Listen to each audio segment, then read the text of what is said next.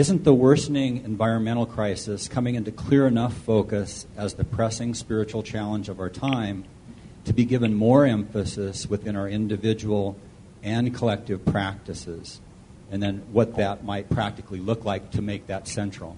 Right. In a sense, I would say yes, but with a qualifier, and that is a lot of people look at the environmental crisis and immediately realize that something needs to be done, of course, and want to take action to start changing, let's say, our what I'll call our environmental behavior.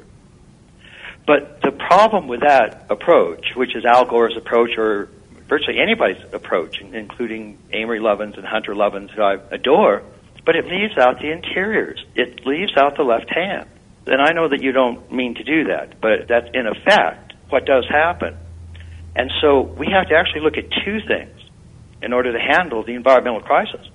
One is we have to either get enough people to a level of consciousness that's world-centric or higher, or we have to get enough leadership recognizing the problem, and the leadership itself is at those higher levels. Because levels up to world-centric, which would be post-conventional or orange is where it starts, not only don't see global issues, they don't care about them. And we have ample evidence of that. I mean, even in our president, um, God bless him, on tiptoe here, he has a fundamentalist amber mythic membership streak. And even the former Secretary of the Interior, who was fundamentalist with Reagan, believed in the rapture, that very soon now, possibly even in a year or two, this world is going up in light, and not in any post-enlightenment way, mm. but in a Jehovah, hallelujah, here come the good guys, and the rest of you go to hell. Uh-oh. And they seriously are not that worried about the environment. Now, as odd as it sounds, it's not malicious on their part. It's their level of development. It comes with a territory of that altitude. And so simply saying to that person, well, don't you see the global crisis? There's this, no, they don't. So we have to do two things. One, we have to have either enough people or enough governing agencies at orange or green, or preferably teal or turquoise. Preferably Vision Logic, Centauri, second tier, integrally informed. And then they need to be making decisions scientifically and for the exterior on what are the best courses of action to take to avert environmental catastrophe. And so that is a daunting and difficult question, the latter one, but it's at least doable. The first one involves transforming consciousness. And that's an extremely difficult issue. But that's the pressing issue. So I would say it's not just, isn't the environmental crisis the pressing spiritual issue of our day, but isn't getting interior consciousness to the point that they can see the environmental crisis, right, the pressing spiritual issue of this day? And then I would say yes. Yeah. Thank you. I guess just in follow-up, how pressing is this urgency going to get before we get in the streets, I guess, for pressing political activism? You know, it looks like it's going to get pretty bad, doesn't it? Yeah. There's just, uh, you know, reasonable men and women still disagree to some amount on what's going on. And you do have to remember that, in a sense, Gaia itself is not fundamentally in trouble. Gaia will do fine. It will keep flourishing. I mean, for every series of species extinction they're talking about over here, they're talking about this bug or that virus or this beetle flourishing and invading over there. It, mostly it's the animals on the upper branches of the tree of life, particularly mammals and Homo sapiens. They're going to get in trouble. And it's particularly humans that are being threatened, not the planet.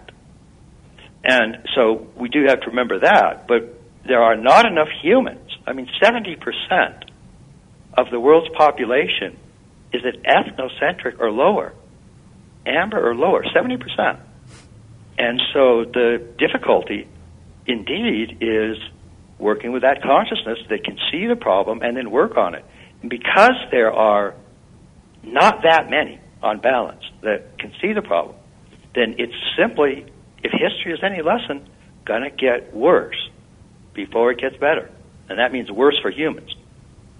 I know a bunch of viruses and beetles and bugs are going to have a fine day, but it's not going to be so swell for humans. And I expect, frankly, a couple of truly serious catastrophes is usually what it takes, and then humans swing into emergency overdrive. So you're hopeful? Well, to some degree, yeah. Only because the one thing that humans do tend to underestimate is the sheer power of Eros. There's this evolutionary force, whatever it is, that took us from dust to Shakespeare. It is an astonishing power. And, of course, you can't see it. It's not out there dancing around like a rain or a cloud or a mountain or anything. But it's what has produced all of those. And I'm always astonished at the capacity for regeneration and healing that that force has. It's that just that self-transcending, self-organizing force that winds up the universe and doesn't let it wind down. So I'm hopeful in that sense. But it's also, there could be some very ugly things happening. I have no question about it. What's your sense? Tell me just briefly what you, how bad do you think it's going to get? Pretty bad. Yeah. How soon? Very soon, and I guess that's the urgency that I'm feeling, and I've followed your dialogues with Andrew Cohen enough to think that as an evolutionary driver, that pressure and tension and conflict is going to get severe quickly. What's your sense of quick and soon? Well, I've never been much of a prophet. I don't know. Well, I mean, just off the top of your head, you mean two years, a decade? A decade dec- to two decades, yes. A decade, yeah. Uh, that sounds about right. Yeah, it's hard to get happy after these kinds of considerations. Um, it, it, you know, it's, this is the time to may I talk to the voice of, you know, radiant joy.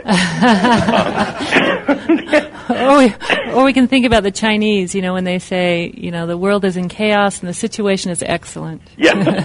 There you go. Thank you so much, Kim.